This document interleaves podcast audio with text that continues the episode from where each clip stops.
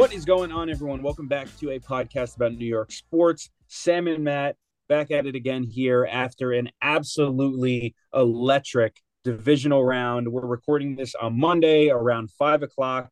Uh, just going to give a lot of our, you know, not necessarily instant reactions, but some of our thoughts on the games this weekend, some of the results. We'll look forward to the conference championship round, and we'll obviously talk a little bit of Knicks here and there. Uh, Matt's got a quite the story to tell, I, have been told. So uh, Matt, will have a story there regarding the Knicks. We'll talk about how they're doing and you know how they're honestly very arguably one of the better teams New York has seen for a while right now, or at least one of the more fun teams, we'll say. So, uh, Matt, how you doing? The floor is yours. Please enlighten everyone to whatever story you uh, you've been alluding to. Yeah, I'm I'm doing okay. Trying to deal with the cold lately. Trying to keep up with the uh, U.S. Open. For anyone interested, you get to see Djokovic and Fritz tonight at 10:30 uh, p.m. So uh, nice to not stay up to four to watch the Medvedev match or whatever. But uh, yeah, I mean, I guess we'll talk about the Knicks, but uh, I I almost had the privilege of attending that game against Toronto the other night.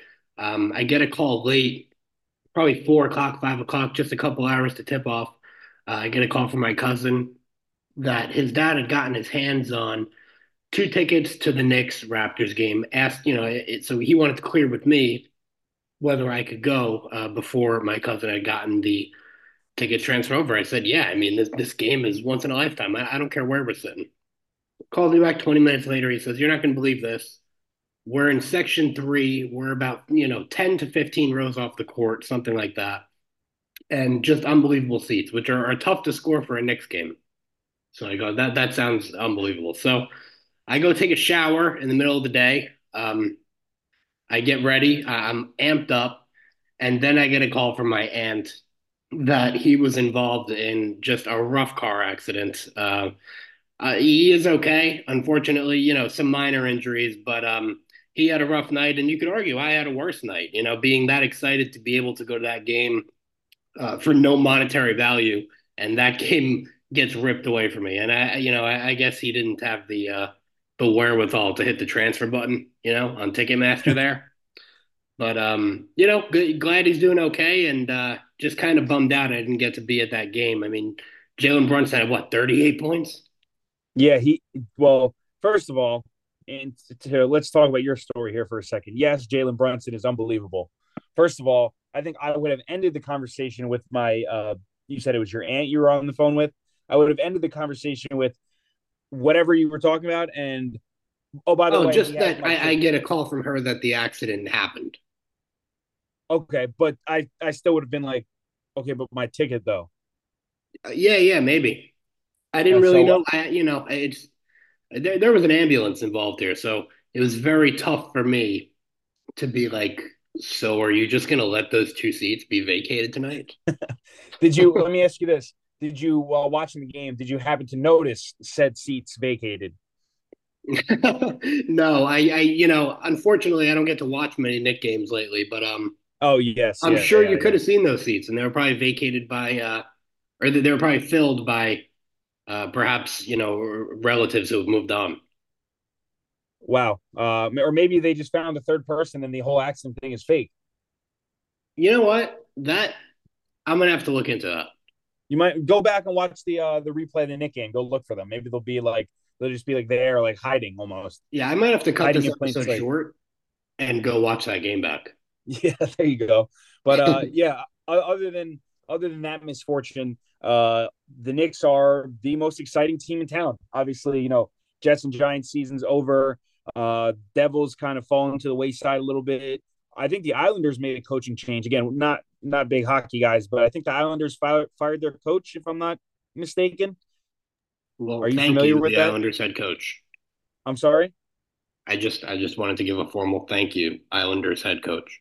Yeah, I, again, I you couldn't pay me enough money to tell you who the Islanders' new coach is, but uh, I do believe they fired their coach.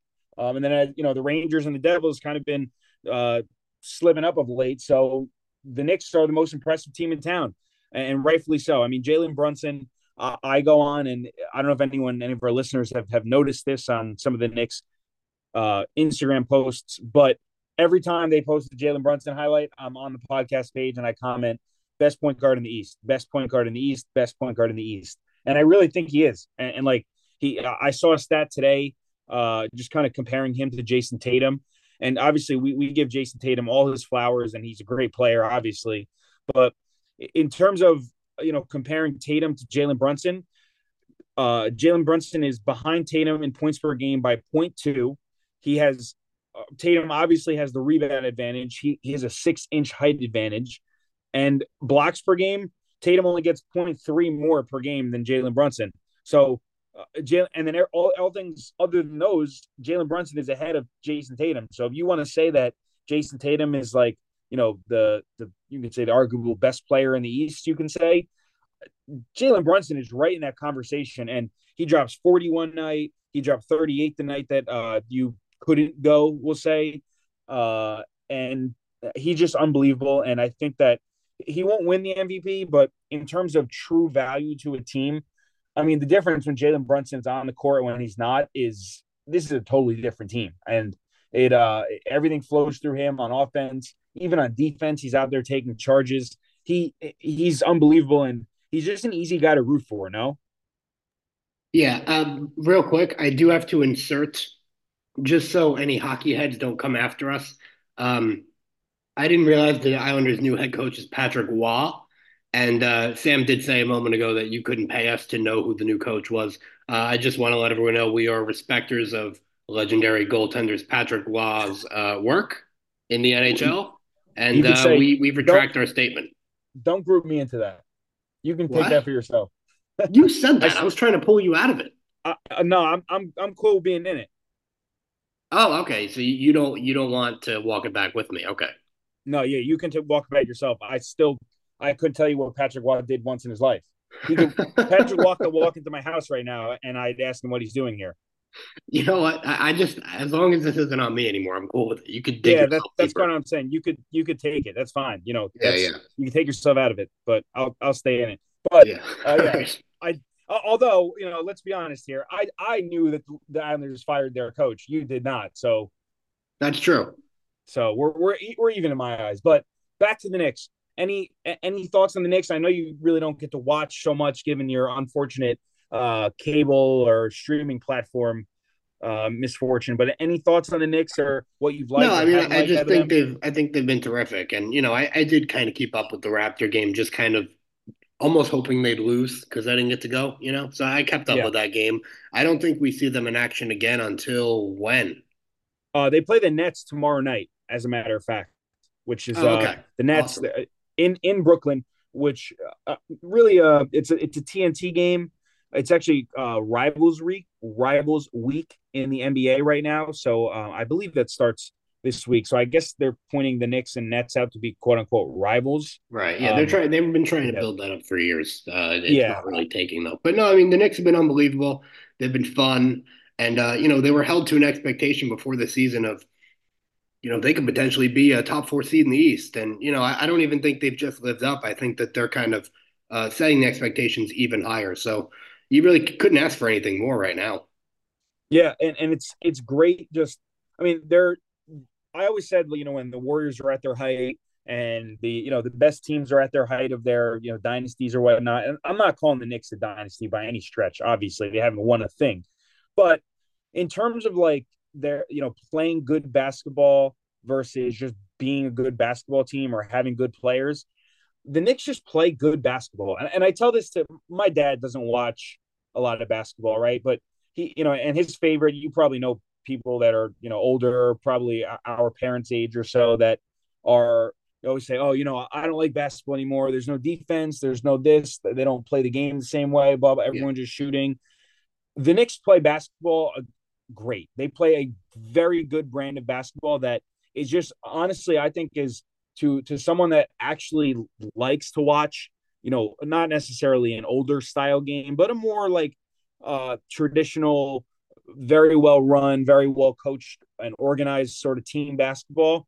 I think the Knicks do that very well, and it's just yeah, pleasure. They're, they're extremely well balanced. Yeah, but you I, know, I, honestly, does that lead to championships? I don't know. Back, uh, I'll, let me walk back a little some of my statements on Thibs. I was actually looking back at some of our old podcast clips, and I was I was low on Thibs, you know, even early last year and whatnot, but he, he's totally proven me wrong. And the, the only thing I'll say about him is my, my stance on him was that I think that it's hard to win in the NBA when you're not necessarily offensively focused.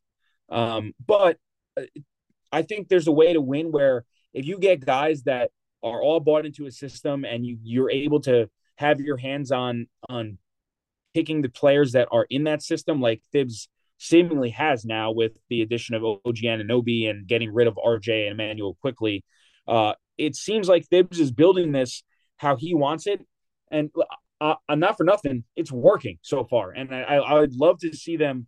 I mean, I think the Knicks are they're either like the five seed right now. It's very the East is very very much clumped together, but the Knicks should make the playoffs. They should find themselves in a playoff series, and uh, this will be a big year for them. And, and, I'll be honest, I think if I'm one of these other teams in the East, I don't want a first round matchup against the Knicks because you get a, a hot Knicks team that just is healthy. Maybe they add around the edges here. I mean, you got guys like Bruce Brown who are essentially begging to play for the Knicks. Did you see that? Did you see any of those reports about Bruce Brown? I'm sorry, one more time. Bruce Brown had what? He he almost without saying, please put me on the Knicks, said the other night he said something like, uh, well, let me backtrack. Bruce Brown uh, recently got traded from the Pacers to the Raptors in the Siakam trade. And when they played the Knicks the other day, someone asked him like after the game or something, like something about the Knicks. And he went out and said, Yeah, I'm a Thibodeau guy. Thibs would love to have me, or something like that. Like pretty much lobbying for himself to be on the Knicks. Right. No, I hadn't.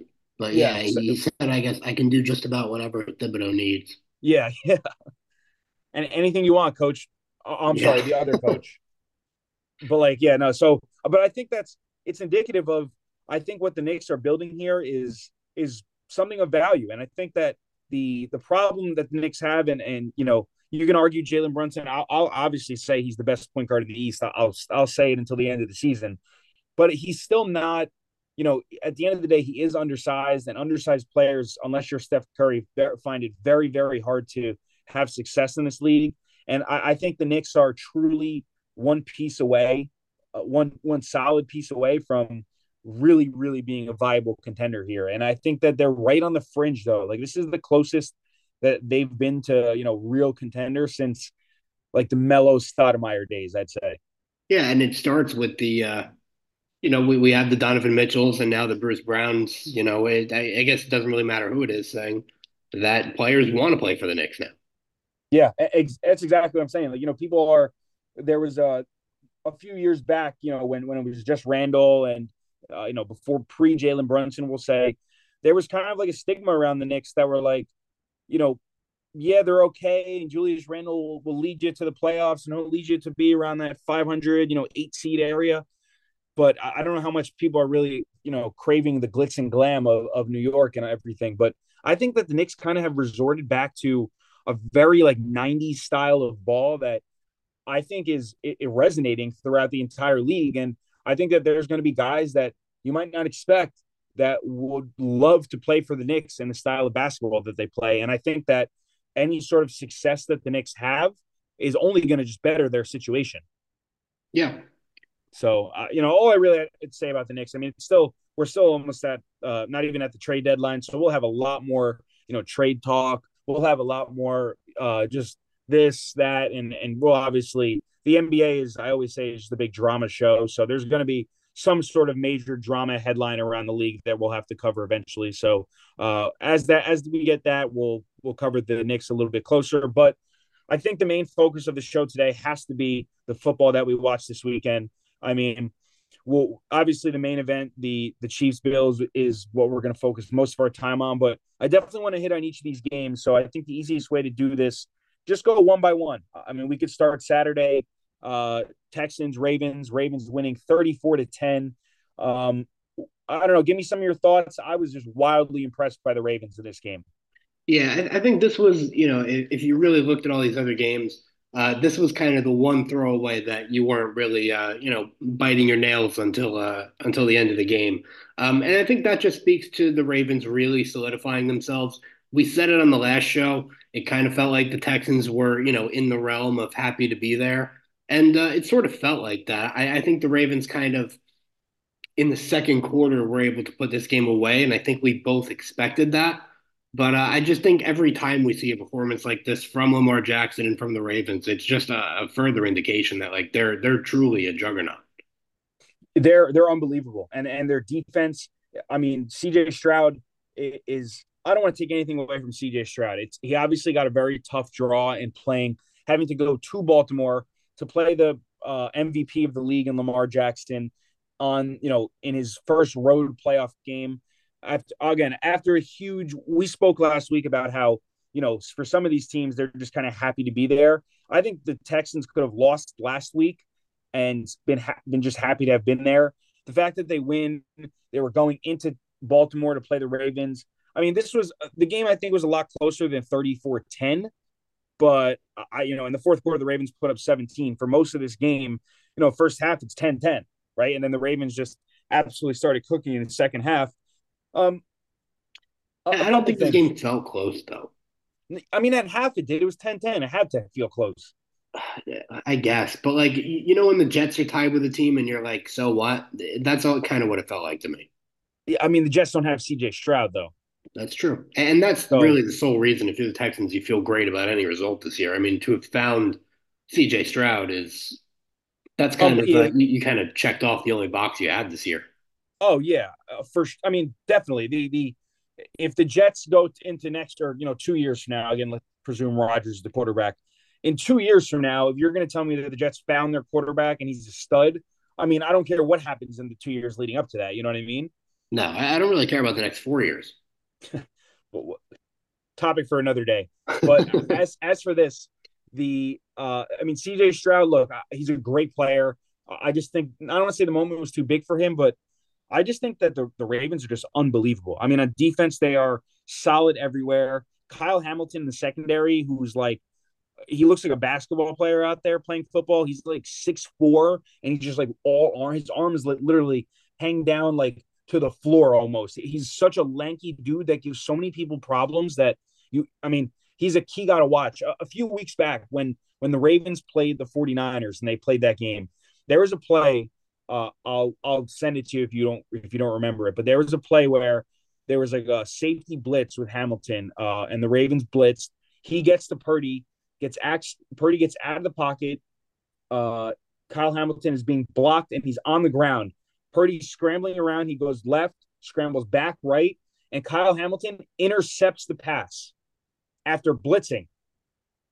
It's all he's unbelievable to watch. I mean, if you want to for anyone listening, if you want to, obviously Lamar versus Mahomes is the big storyline, and we'll obviously get into that in a later episode this week.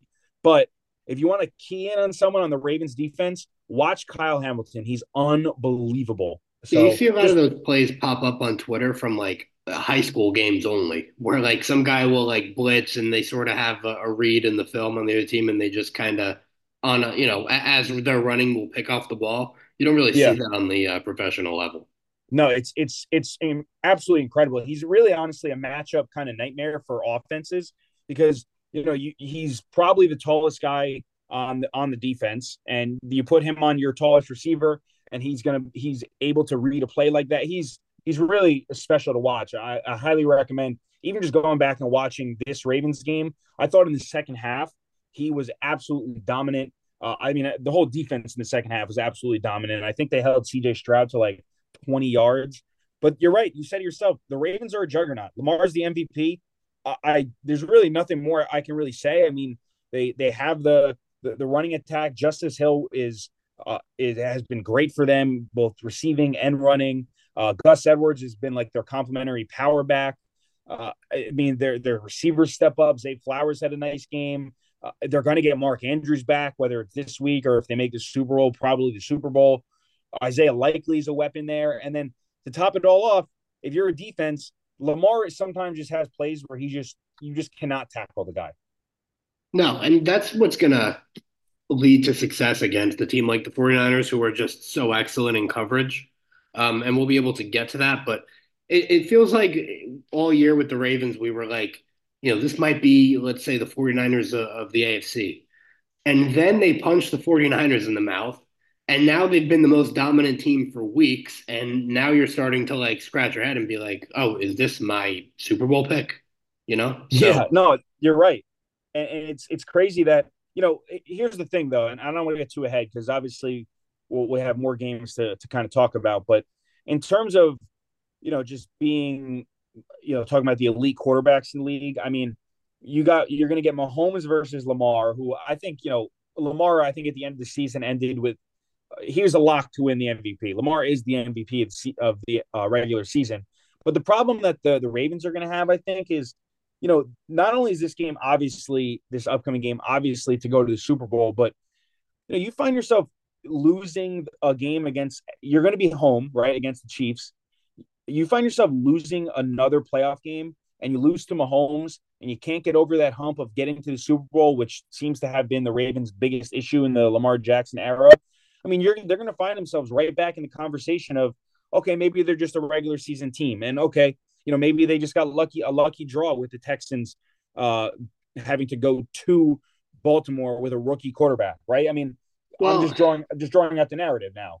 You know, I think that this is probably something that we'll be able to circle back to because like will the will the Ravens feel like that to you if that were to happen next week or is it really just going to feel like Patrick Mahomes is just unavoidable, unavoidable, and what else were you supposed to do? It's a good question, but I think that you know there's that would just if let me put it this way. I think if the Ravens lose to the Chiefs, you just kind of have to put Lamar in the the Burrow Allen category yeah, yeah, yeah. of just Mahomes' sons. Yeah, yeah, yeah, yeah. And, and, like you know, and they said it mm-hmm. last night before the game, before the Chiefs Bills game uh, you know, or one of the intro broadcast. It might have been Romo, I think, that said this, but he said, in order to be the man, you have to beat the man. And right now, the man is of the AFC is Patrick Mahomes. And until you know, just like it was for for Brady and Peyton, like I said, and was 100 percent right, by the way. Uh, just like Mahomes is the or Brady was the top dog in the AFC for his career, Mahomes is the top dog until someone else dethrones him. And yeah. I think if you're Lamar Jackson and you have the opportunity to do so at home with this team and this defense, I don't really know of a, that he's going to get a better shot than this. Is kind of what I'm saying. Yeah, no, 100. percent This is kind of yeah, this is it. This is yeah, the biggest so, game of Lamar Jackson's NFL career, no doubt. A hundred percent agree. And then as for the Texans, I mean, you're right. You're they got their quarterback. Obviously, they're they're. I think they were very deserved to be in the playoffs. I mean, they essentially played you know must win games the entire stretch of the regular down the stretch of the regular season. So that was you know v- very much impressed by them and their whole staff. I mean, uh, they'll be back next year, and I would I'll probably take them to win their division. Honestly, with the you know what we've seen out of Trevor Lawrence this year, that obviously I wasn't impressed with Trevor Lawrence ever, but the fact that he took a step back this year and the Jaguars took a step back this year, I, I think I'll take the Texans to win that division again next year, uh, assuming that yeah, they just kind of retool. But yeah, I think CJ uh, Stroud might like kind of take the place of what we thought Trevor Lawrence was going to be, you know, because I think we sort of have the training wheels on him as a rookie, you know, but I mean, next year he starts playing in some key games. We're going to start talking about him in those same sort of sentences with, you know, the Lamars, the Allens. Like, I, I think that's his trajectory. So, yeah, and there, and I think that they're. Uh, it's kind of tough for me to say because obviously everyone said this probably about the Jaguars and their division, but you'd have to assume that the Texans are only just going to get better this offseason. It's not like they're going to they have any you know huge free agents like like the Bucs, right? We'll we'll talk about the Bucs in a minute, but the Bucs have to make a huge decision on free agents this offseason and whether or not they want to, you know, do you re-sign Baker and you give him a contract? Do you re-sign Mike Evans? The Texans don't really have too many big kind of question marks this offseason. So no, a lot of their guys young talent, loaded with it. Yeah, and they're they're in a prime spot here. So uh, again, Texans happy to be here. Great that you got some playoff experience and a playoff win under CJ Stroud's belt. Uh, so you know, all all impressed by them.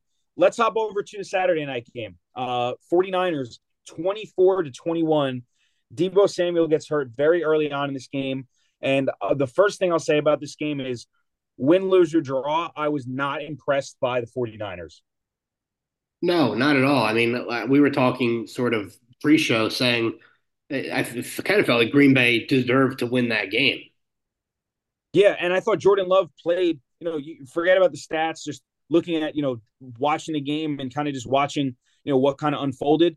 Obviously, that last throw there by Jordan Love across the across his body, across the middle of the field late, when he could have had a you know a career defining drive, I guess you can say. Obviously, yeah, it's not a good let's, look. Let's talk about that play because I mean, yeah. as soon as they're kind of getting the ball back, I texted you like you know something like legacy moment for Jordan Love loading, and then you know if you really think back to that Favre play with the Vikings where he throws it across his body and uh, you have the great uh, Vikings announcer who has the, the famous, you know, this ain't Detroit, man. This is the Super Bowl, even though it wasn't yeah. the Super Bowl. Just kind of, I mean, you think of how many times you've seen that play. This is one of those plays for Jordan Love, and I mean, I'm already seeing it back to back with the Favre throw that you're going to see for a long time. So that's that's really a stinker because of how just how well he's played the last several weeks and in the playoffs, and you know, almost dethroning San Francisco in the NFC. But uh, I mean, that throw right there, man. I mean, we can get into the whole game, but that throw is going to live on. And uh, yeah, they're, they're going to have to redeem that. Yeah, they said uh, someone on Twitter said that uh, for one play, the ghost of Brett Favre took over for Jordan Love. Yeah, yeah. In that one play, and, and look, I, I'm I'm absolutely I was so impressed by what I saw of Jordan Love this entire playoffs the entire you know stre- last stretch of the season. I-, I, heard a stat that he was like he had the best QBR in the NFL since Week Ten. Uh, so finish the season strong, wins a playoff game, uh, and you know obviously he you know he runs into it again. Just like I said about Stroud, you know, I I still consider Jordan Love you know like a pseudo rookie, I guess in a way. Yeah. Uh, yeah. You know, he, he, obviously he's been in the league for a, a, few years now, but he's relatively new to being a uh, you know having his own team and, you know, you run into a team like the 49ers, who a lot of people probably still have as their Super Bowl favorites, and you almost come out with a win. You know, obviously, you know, you had the ball in your hands at the end of the game with an opportunity to win the game. I think if you told Packers fans that going into the game, they probably sign up for that. So, uh, especially being nine and a half point dogs. But you know, just like we said about the about the Texans, Packers are in a good spot. They got a, uh, a good young quarterback who has, has only got better throughout the season. They have, uh, you know, Aaron Jones, who, much to your uh, dismay, absolutely just balled out the entire postseason and down the stretch. Um, and then, you know, your receivers, right? There's, I think, the best thing Jordan Love did in this game, it kind of does as a whole, is I mean, look how many people caught the ball. It was like ten different people got caught a pass on uh, on Saturday in that uh, in, a, in a rainy game against the 49ers on the road. I mean, I was just wildly impressed by his ball distribution and how he's just able to. It's almost more so like a roster take of mine, but I think I like the idea of having like, you know, maybe you have one guy who who can kind of be your alpha per se, but having a bunch of like one B guys or one C guys even isn't the worst thing in the world. Like a couple, like three or four young, hungry receivers that are just all good football players. That's kind of what the, the Packers have, and it it works for them, and I, I kind of like it. Yeah, I feel like that's like a philosophy debate. You know, like do I want my yeah, guys yeah. out there in, in rhythm with my quarterback, or do I want interchanging pieces? You know, I feel like that's kind of a philosophy discussion. But yeah, now that we've talked about Jordan Love and C.J. Stroud, I feel like there's with the way the position is being played now, uh, and just the the way that the position's involved uh, evolved. I feel like you can kind of project where these guys end up and sort of have comps for them. Whereas I can look at CJ Stroud and, you know, the athletic ability, all things able to do, and I can say, you know, I, I think he's going to be compared to a Mahomes and a Josh Allen. I think when I look at Jordan Love, I think he could be a fantastic quarterback. I think that, you know, his best is we're probably looking at like uh like when Dak Prescott's at his best. Interesting. That that's an interesting comp. Um, I think I mean, the problem with that to me is that I just think that Dak has always had, you know, a, a, an elite guy there, and I feel like what we saw from Jordan Love is that he he didn't, and I think that that's the true. fact that you know, and that's I mean, other than that, I mean, as far as like you know, arm strength and and just kind of play style, yeah, I, I guess I could see that. That's it's not actually not bad at all, but in terms of just you know results and how they you know third and seven Dak's first read is CeeDee Lamb always now, right? It just is. That's just how it is. But mm-hmm. I think that Jordan Love, at least early on, and, and, look, we could see would it be the craziest thing in the world to see like a Davante Adams Packers reunion with Jordan Love, which you know theoretically, and maybe That's the, blasphemy. The, Don't say that. Uh, sorry, but just, just throwing out a name. But like you know, could it could it be possible that when Jordan Love does have a true alpha and wide receiver one, that he actually does end up you know not spreading the ball around as much? Who knows? Again, more of a philosophy question, but I don't I don't hate the Dak comparison. Yeah, and and you know what? Speaking of Davante Adams, it really is, and it's tough for me to say uh, as a Jets fan right now. I think there's something to be said about, and I know he was banged up and all this, about Jordan Love outperforming Aaron Rodgers the season after while losing Davante Adams. Like I think that that speaks volumes. And now, and Aaron Rodgers was pretty much rooting for the Packers this entire season. Yeah, yeah, he, That's they're a, that, big league guy with the Packers. Yeah, he's he's pseudo on the team still. Yeah, yeah, in a way. So, um, it's I mean, again, just like I said about the Texans, the Packers are they're just in a good spot, I think, and I think that they're only going to get better. Uh, it'll be interesting to see how you know where they add around the edges there. Uh, I think they definitely could use some help on the defense. I think that the the kind of the consensus going into this week was that the Packers defense was like the the weakest unit of of all in terms of all defenses and all offenses. So I think that they can definitely use some uh, some help there on defense. Maybe I think I think that the Packers really need on defense, and just from maybe just from watching closely at you know the past couple Packers games, but they need a they need a stud on the defensive line. If they got a stud on the defensive line, guys like Jaire Alexander and the guys in the secondary there would only it would only benefit them. I think their secondary is good as it is, but if they got you know, let's just say they sign whoever the biggest uh, defensive end fish is on the free agent market, or, even just draft a, a really good defensive end.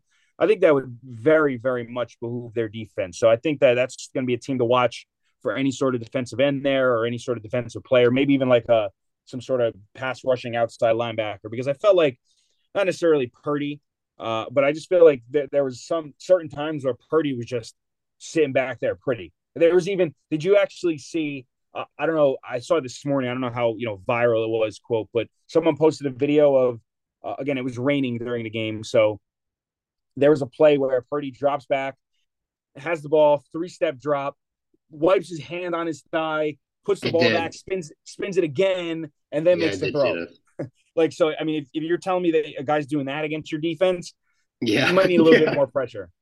Yeah, you know? really. No, yeah, you shouldn't be able to wipe your hands a couple of times. Yeah, yeah, but uh, yeah. So I mean, again, the Packers wildly impressed by them. A lot of people probably wrote them off we probably have some sort of verbiage in our podcast where we probably wrote them off at some point yeah. during the year. So uh, props to them for sure. We, we probably we'll wrote them off this past week on the podcast.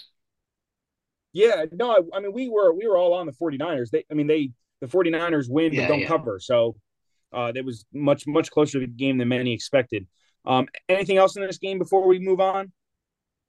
Uh no, I just I think I come away really feeling like you know, maybe the 49ers are going to be in trouble, especially if Deebo Samuel can't suit up. Yeah, well, yeah. So again, I was going to kind of hold that until. Yeah, yeah. Uh, we'll, we'll get to it on, on, the you know the preview episode, but but yeah, you, I come away from this game feeling like they might be in trouble.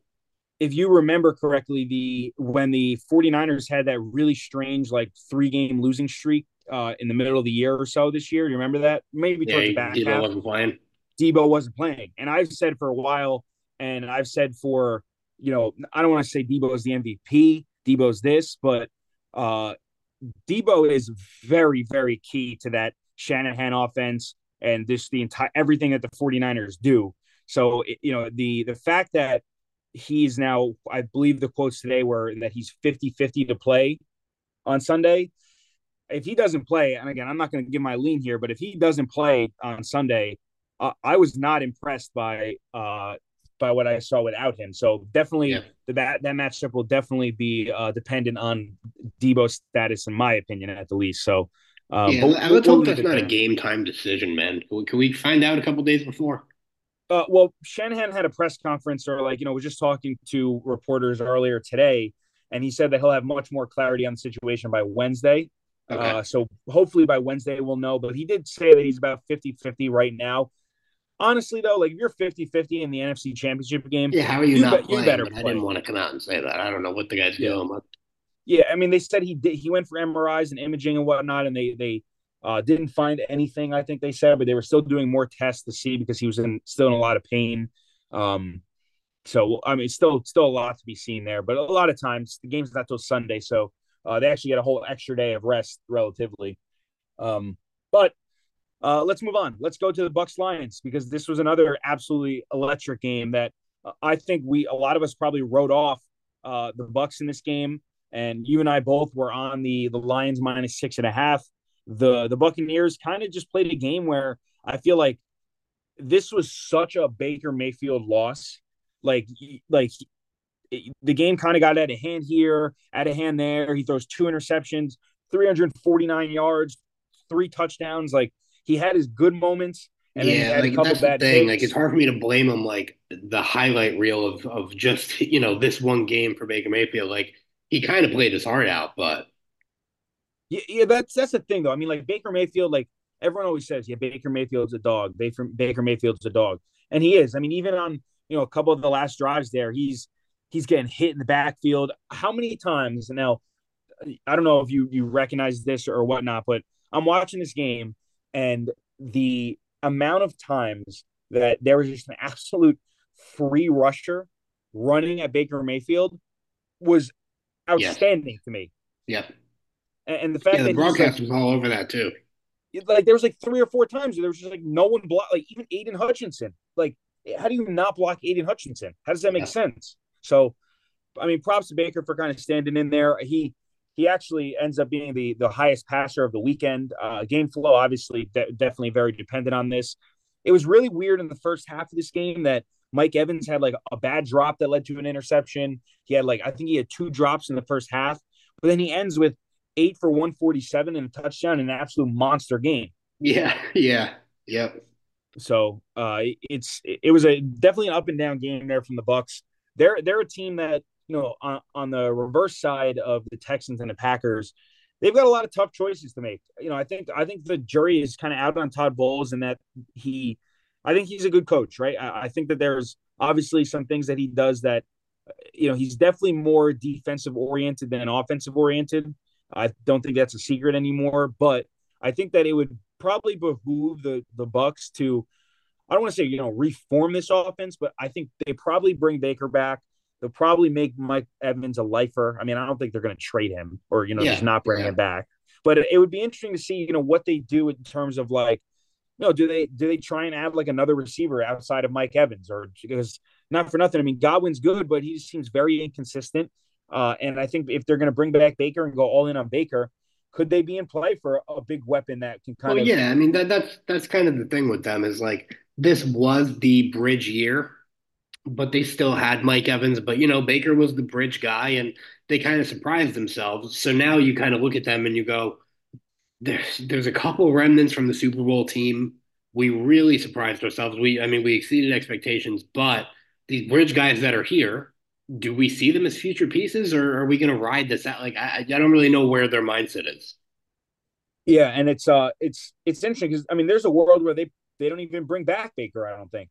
Yeah, you know, if, if the opportunity comes about. And then instantly Baker becomes, I mean, he probably earned himself another, you know, decent sized contract, not for nothing. Yeah, he, he was he didn't have one this year. He's he's he is he, he's up for a big payday.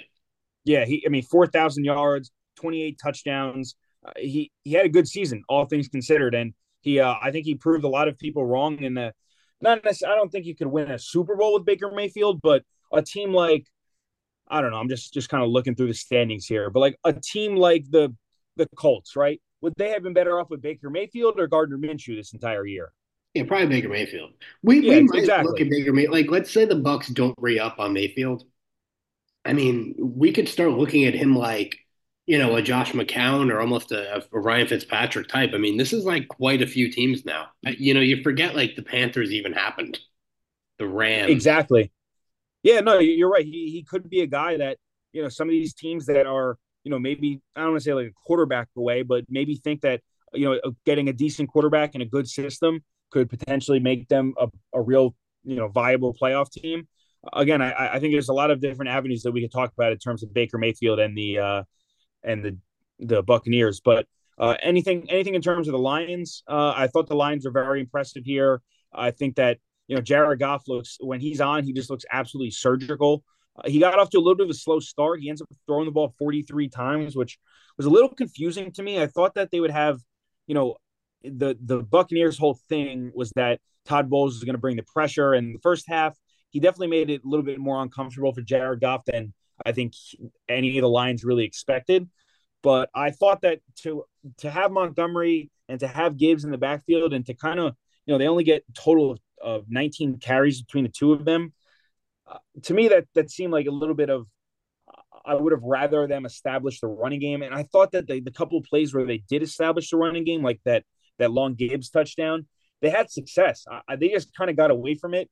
And I think that, you know, looking ahead here now until the 49ers game, but if they're going to beat the 49ers, they got to have a better and more sustainable run game. Yeah, and, and, I think just, they will. I think they will. Yeah. I think they they opened this game and the script was to get surgical immediately. I mean, if I'm not mistaken, they received to open the game and uh, they threw it three straight times and, and went three and out. I think that was just kind of their game plan.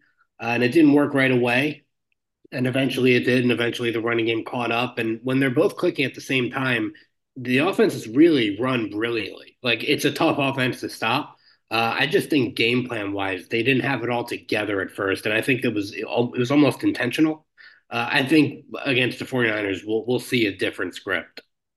Yeah, and I think the 49ers are, are definitely, you know, obviously a much much tougher matchup, we'll say, than the Buccaneers. I mean, a lot of people, uh, just like we said about the uh, about the Packers. A lot of people probably wrote off the Buccaneers, uh, us us probably guilty as well, but a lot of people probably wrote off the Buccaneers way earlier on in the season. So just very impressive to see them put it together. I mean, I'll give I'll give props to Todd Bowles. I thought that uh, they they had the the Lions in a tough spot multiple times in this game, and I think that on the road, uh, in a playoff game, uh, an environment like that, like Detroit was absolutely rocking.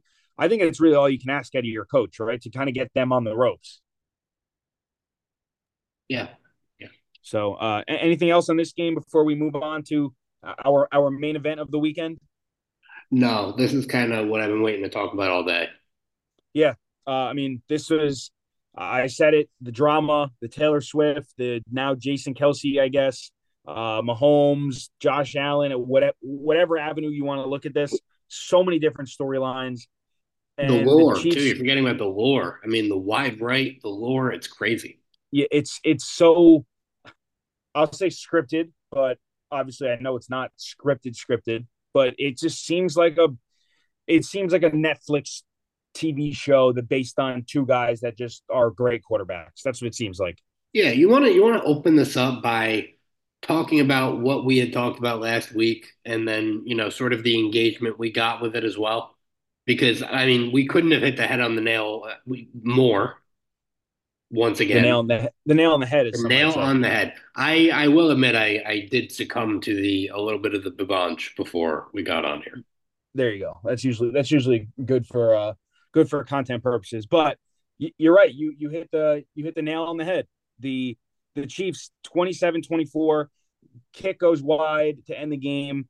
I mean, Mahomes is just absolutely just I, I don't really have words really because it's it's unbelievable. He's just like becoming the ultimate winner. And it's like I, I for a lot of my life I was on the wrong side of the Tom Brady uh bandwagon where I was like, oh, you know, as a Jet fan, I got to see this guy. He's so obnoxious. This sucks about that team. I hate the Patriots. I hate this. I was on the wrong side for a while. I don't know what what flipped in what switch flipped in my head, but I I did a total 180 on Brady, and I told myself if I ever get the chance to hop on the bandwagon of a guy like this ever again, I will hop immediately on the first train because I mean, being just rooting for Patrick Mahomes and just seeing the the greatness that he is and the greatness that he he kind of presents in every sort of big game and every sort of big moment. I mean, let me let me let's start at the back end here, right? Let's just say the Bills make that kick, right? There's a minute 30 on the clock. You know damn well Patrick Mahomes is getting a field goal. You just know it. Like, yes. so to me, the yeah, obviously the, the missed kick obviously ended the game. Obviously, was just a crusher for the Bills.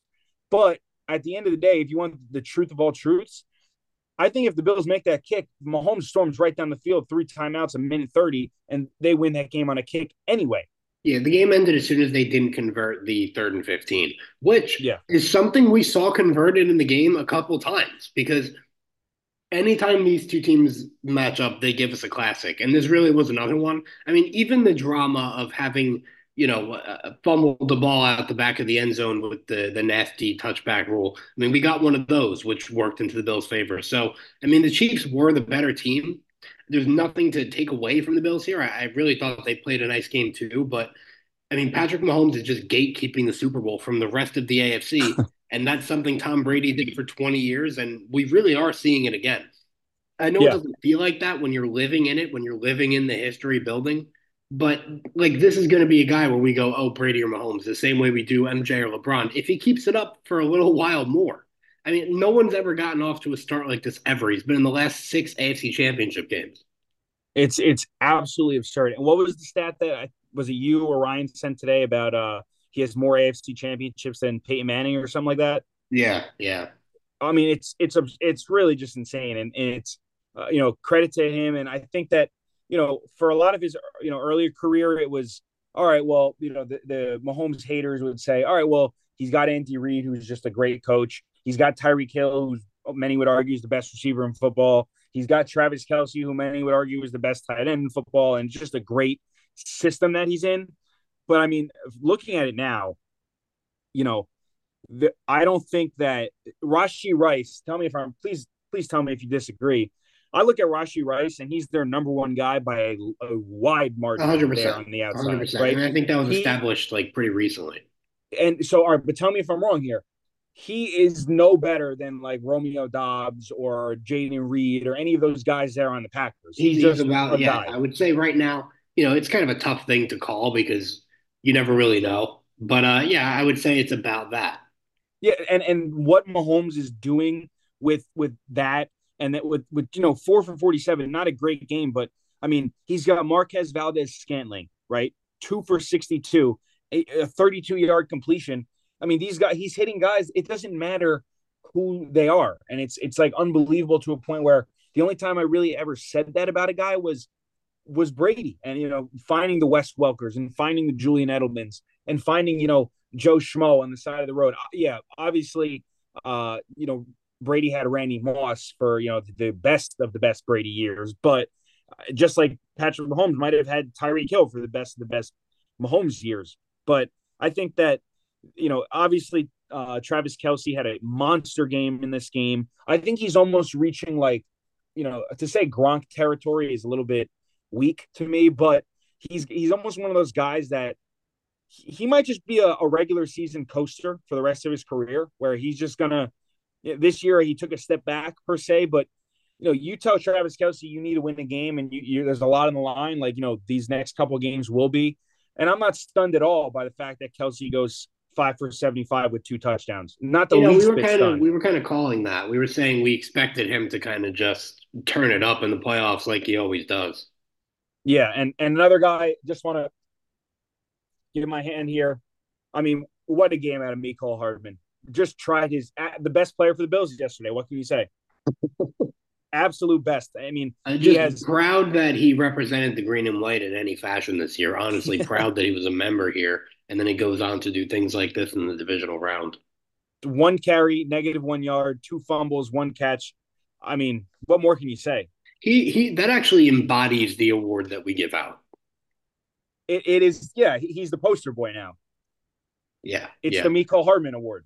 I think it, it was a really big trip watching this game after the Bucs Lions because like you mentioned all those times Aidan Hutchinson running free, but there were times when someone would have a clear shot on Patrick Mahomes and he just like poetically dances out of the way, runs up the field 25 yards to uh, Valdes-Scantling. It, it's really like he's he's just kind of unbeatable. It almost feels like they weren't an 11 and 5 team this year. They they kind of I'm sorry, 11 and 6 now. I think we were down on the Chiefs several times this year, and yep. I, I, don't know how Mahomes keeps doing it. It's it's crazy. And w- w- is it nuts to say that this is the worst team that Mahomes has had around him? No, it, it 100% is. Yeah, I and I I agree. It's it, it is, and like even even the staples, like I said, like even Travis Kelce obviously has taken a step back, but in a big game, got to have it. Travis Kelce is Travis Kelce at the end of the day. Um, yeah, but let's, on let's... a day where we're celebrating the greatness of Patrick Mahomes, let me let me play devil's advocate a little tiny bit, and and you let me know um, if you think I'm onto something. This isn't technically my opinion or anything. I just want to play a little bit of DA. Bugging or not, that's the game. Yeah. Uh, so so last week, you know, we were both on the Chiefs, even though we weren't sure. We said, you know, maybe if this game was played in Miami, I don't, you know, who knows who would win that game. And the Chiefs, they they kind of they they walk away with that one easily. This week, I mean, the Bills defense was extremely broken down. I know it's not something we're talking about because we're appreciating Patrick Mahomes right now. This is as banged up as the Bills defense has been all season. And still, the Bills kind of kept up. Do we see the Chiefs as reestablishing themselves, or do we think they're closer to what we were seeing in the regular season? And somehow the football gods have gotten Patrick Mahomes back to the AFC Championship game based on weather, based on injury, anything like that? Do we think they're closer to what they were, or are they are they a new group? Well, uh, I think there's a couple ways I can look at that question. I think that they're I would I would probably lean that they're closer to a new group, and my reasoning for that is kind of just what I said, where I think you tell Travis Kelce that right. you know and they've been here what's at stake, and he becomes just you know the old Travis Kelce just instantly. And I think that when you're, you know, week eight against the Raiders in Las Vegas, you know, on a short week, I think it's a lot harder for a Travis Kelce to really do that. You know, you get what I'm saying there. So, but I'll take your, I'll take your, uh, I'll take your thought a, a step further. Do you put any stock into the fact that the Bills were absolutely just decimated on defense? What do you mean? Like they had so many injuries on defense. I think uh, that's what I, I just think... said. That was my whole point of me saying that Patrick Mahomes lucked into winning this game because first oh, you have the weather, then you go into the game with the Bills, where the Bills defense is as decimated as, as they've ever been. Yeah, um, I mean, a part of me, you know, I definitely. It, I'll put it this way: I'll, I'll I'll answer that question for sure after this weekend because if they go play the Ravens and the Ravens continue to steamroll them like they just steamroll every other team, then I'll say, yeah, they're obviously they just kind of got a little bit of a, a lucky draw. But for right now, I mean, as long as you got 15 back there for the Chiefs, I think you're going to be in every single game, and I think that he's just that good. And it's it, it, it's tough for me to say whether they're they're closer to what you know the team that we wrote off or this team here now, because at the end of the day, I think Patrick Mahomes in, in a winning situation like that is just a different beast. Yeah. Uh, so, I'd like to apologize to Mahomes for picking the Bills in our podcast picks this week. Um, how dare you? Listen, Patrick Mahomes, you ever play the Bills again, and you want to tune in? I'm not. I'm not picking against it. It's never going to happen again. sorry, until sorry, until Patrick. it happens, it's never going to happen again. Say it. Sorry, Patrick. Sorry, Patrick. but all right. So enough. Enough with the the Chiefs here. I, I want your honest opinion on the Bills this year because what a wild, wild season to look back on. I mean, we, you got losing to the Jets week one. They're kind of pseudo part of the Jets injury uh, or the Jets downfall, I guess you could say. But they lose to the Jets. They get off to a terrible start. They get hot. They end up winning the division. They they last longer than the Dolphins and then they lose to the, the Chiefs again in a in a very historically written fashion. You got all the Sean McDermott stuff in the middle of the season about whatever the hell happened there with the whole 9-11 nonsense. Yeah. What a season for the Bills, right? Yeah. And that's not an impressive what a season. No, I mean from start to finish. And I think Josh Allen showed me that their window is as long as he's there. And I think that his performance in the Chiefs game impressed me because we talked all year about you know leading the league in, t- in turnovers versus being able to do what Josh Allen does. Is it worth it? Blah blah. Uh, he had a completely different game style against the Chiefs, so it's not like that's just who he is. Uh, and I think that he still won their he won the division for the Bills, you know, based on what he did all season. So they're safe with Josh Allen, but you start to look at just the constant coming up short and where do you point the finger? If not the quarterback, is it the coach? Because I think people uh, kind of revere him over there. They think he's done a, a tremendous job with the Bills, but you're coming up short again. I don't really know why. And I'm still a little bit concerned about Stefon Diggs. I think it's a positive that we haven't heard from him yet because, you know, he is kind of notorious for things like that. But I, it kind of feels like maybe Josh Allen took things into his own hands at some point this year. And, you know, it wasn't about Stefon Diggs anymore, getting him the ball. He was just going to be a regular part of the offense. I don't know how Stefon Diggs feels about that. I don't know how vital he is to the Bills anymore. I don't really know what kind of work has to be done for the Bills, but I'm more just in the stage of if you're coming up short again, you have to point the finger at someone who is it. Well, for so one thing for Diggs, I, I kind of I, I, agree, and you know my argument with wide receivers has been for you know we had the Tyreek Hill conversation last time we, we were on, and obviously that seems seems to be a hot button topic in in many of my circles, but nonetheless, I I like receivers that in when the, the game is on the line and the game is, you know, you, you need the third and seven, you need the third and six, it's fourth and three, and you need the three yards. I I need a guy to to just I know is going to be there. And right now, I'm not sure I could put Diggs in that conversation because not even just play wise, you know, play to play. I think Diggs is an exceptional receiver, but for whatever reason, whether it be scheme, whether it be you know just you know not being on the same page as Josh Allen or maybe not just seeing eye to eye with the coaching staff or whatever the problem may be. Diggs just consistently just doesn't get it done, and he had, didn't get it done in this entire back half of the season. Bills are wildly successful. Josh Allen is great. Josh Allen is amazing. He's in my easily in my top five, if not top three quarterbacks in the league. But I mean, just like I said about Travis Kelce, it's almost the exact opposite. Where you know you tell Travis Kelce you need the game, and he's going to give you a game. You tell Stefon Diggs you need a game. I'm not sure you're going to get a game at a Stefon Diggs. And for that, uh, you know, not a, I don't want to sound like I'm in uh, on Shark Tank, but for that reason, I'm out. Yeah, but I don't know. It was so recent that he was that guy.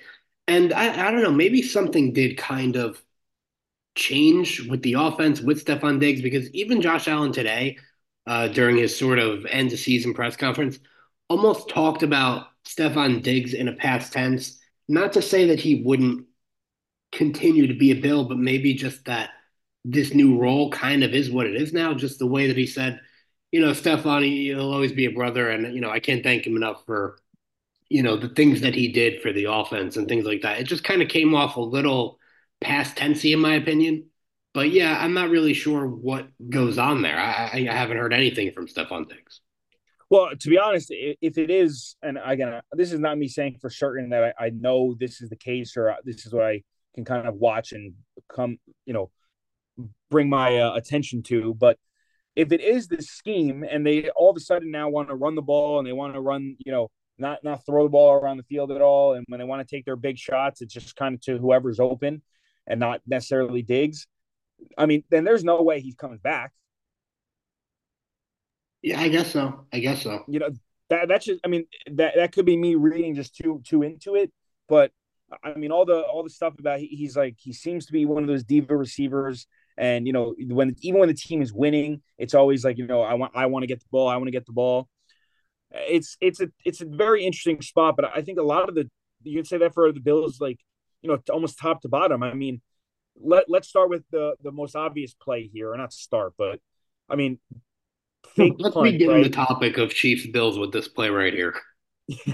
the the the fake punt where what was it fourth and five was it or yeah. fourth and three fourth and, fourth and three I, I believe fourth and three and the most obvious potential fake punt scenario that you could think of right and you you run the fake punt to Damar Hamlin of all of all people who not for nothing, is not a ball carrier. Uh, we'll just put it nicely.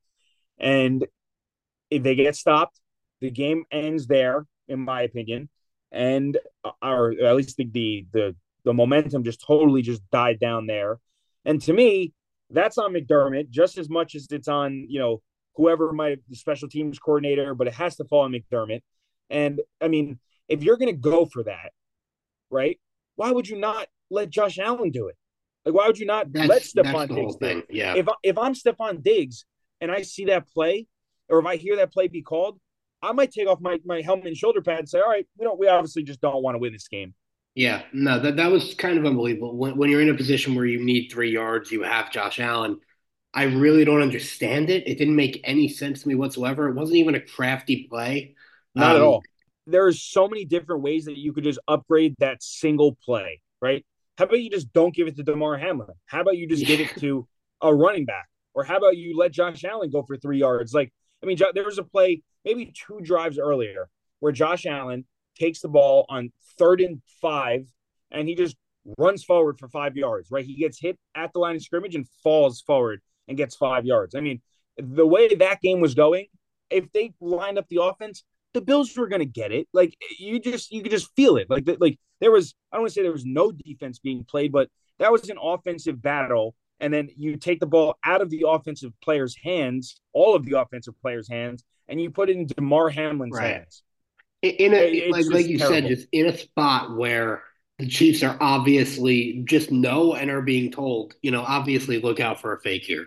That would be like, uh, like imagine you're watching the Jets and they're like, all right, we need a couple yards. We better get the ball into CJ Mosley's hand in space. Like that's what Even, happened. Hold on a second. Even CJ Mosley getting the ball there would have been a better call. Of course. You know, just in this this simple fact of stature alone. Yeah. You know, like it might have actually Hamlin, been outside. See, I was going to say outside of a kicker or a punter, it might have been the worst decision of anyone to run the ball, but they might be speedy if the punter, punter, if the punter caught the snap, and then I don't know if you've ever seen that play where the uh, I forget what, what punter it was. It might have been McAfee, um, where he he catches the ball and just runs. Like instead of instead yeah, of just, just we used to run that in high school. Our high school team would run that where like you know you kind of just run a little bit, see if you have anything, and if you if you don't, you bunt it. Yeah, yeah, no, even that would have been a better. There, like it, it was. I was so frustrated watching that, and you know, obviously it's they lose the game and they miss the field goal. Obviously, they make a field goal. It, maybe you get a little bit of a different story, and we might maybe we forget about that play. But man, I mean, that is that's one of that has to be one of the absolute worst calls. And and look, I don't want to. I'll say this too. I don't want to make the Chiefs seem like they played a perfect game, right? Because I thought the the Mecole Hardman play where he fumbles it out of bounds. I mean, you need two yards. You got Pacheco absolutely just running wild. 90, he got 97 yards in the, the game. He absolutely drove down the field. You need two yards to get into the end zone and most likely put the game away. And you you give an end around to uh Mecole Hardman, who already fumbled. I mean, yeah. it just made no sense. And, and someone I was listening to Bill Simmons today, and he said that uh that play, the end around, is like, you know, you know, think of all everything considered, like the teams, the situation. That was a play that you and your stoned friend are playing Madden at two o'clock in the morning, and you know that you're going to score a touchdown, but you're just trying to fuck around, and you you you were calling end around with Mecole Hardman. Yeah, yeah. Chiefs Bills in in in Buffalo in the snow. Like that's like a that's like a matchup that every Madden player in the last year has played. Yeah, yeah. And it, it's so true. But uh, and then yeah, there were just a couple play calls I thought were were very strange in that game. Um, and then you know even even you know microcosm plays where you know maybe just an incompletion that just kind of falls incomplete that maybe goes undersung, but you know there was a play where uh, Josh Allen throws it deep to uh, was it Trent Sherfield when he had the drop? I think it was Any, anyone but Stefon Diggs. Trent Sherfield. Yeah, exactly. That's the thing. Like there were just so many little things in this game that were just.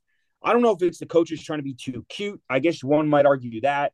I don't know if it's just, you know, maybe they're they're kind of just getting thinking about it too much, maybe, or like overthinking, like, oh well, if we send Diggs here, you're going to drag over the safety and blah blah blah. Like maybe that's it. Yeah. But uh, to me, if I think my you know my theme of the weekend maybe sometimes just the simple coaching is the best coaching. What was that? Sometimes just simple coaching. Sometimes simple coaching is just the best coaching. Yeah, I guess so. Like like if it's if it's second and goal at the two, hand the ball off. It is not that hard. It, like Dan Campbell, right? Dan Campbell is. Yeah, I was just gonna say, yeah, the Lions are the team I look to when I think of like just just do what you're supposed to do. Fourth and first and goal at the five should be four straight handoffs, in my opinion.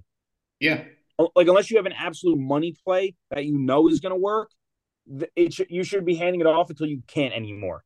Yep. And, and like Dan Campbell is, I mean, I'll, I'll give props to him. He of all the coaches this week that I was in, impressed or not impressed by, I was very very impressed by the way Dan Campbell, uh, you know, finished out that game, got his team, made some good halftime adjustments there, and, and really kind of just got their guys rolling in that environment there. So uh, I'll give props to him just as much as I'll rip Sean McDermott calling a, a fake punt with Damar Hamlin. Yeah, it's funny that so. we complained about um, sort of like the game plan of the Lions, and he Dan Campbell still gets the Apprentice Coach of the Week award.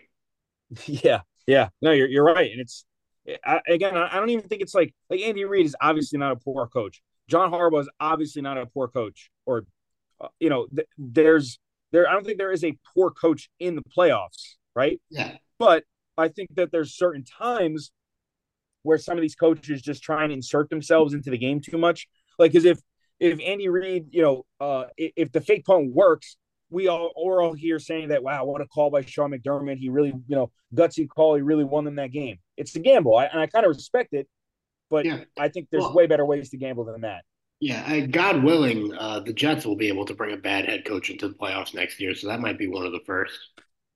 Yeah, well, you put a 50-50 shot that he coaches every game, so maybe uh maybe uh, Nathaniel Hackett might end up being that coach next year. Yeah, yeah. But uh, yeah, anything great. else? Anything else on these games? Anything? We'll obviously get into a preview pod later on, but definitely wanted to hop on and just kind of talk some of the ins and outs of these games and whatnot. But anything else you got? Uh, no, not really. I mean, I had a chance to really knot up the uh, the score there in terms of our picks, but the Bills blew it.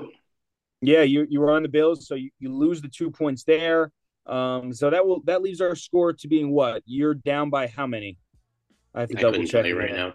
Yeah, I'll, i am pulling it up right now, but you you're definitely down. I know that because I, I was on the Texans yeah. as my one point play, so I lost one, and then if I had gotten the Bills game, I would have been down by one. Okay, so you you lost one point this week because you lost two points. So you, the score right now is you're 33 to my 40. Okay. But again, I I go I missed both these games this weekend, and you win both these games this weekend. Uh, I think you know you'll you'll be in a healthy spot there for to make up for the uh, in the, in the Super Bowl. Yeah, yeah, whatever whatever the final pick we'll call it. Yeah. But all right. Uh, if nothing else, thank you all for listening. We'll be back later on this week. We'll get into some of our uh, NFC AFC Championship picks. We'll talk some Knicks. We'll talk some maybe some Mets Yankees news if that breaks through. And as always, thank you all for listening and peace out.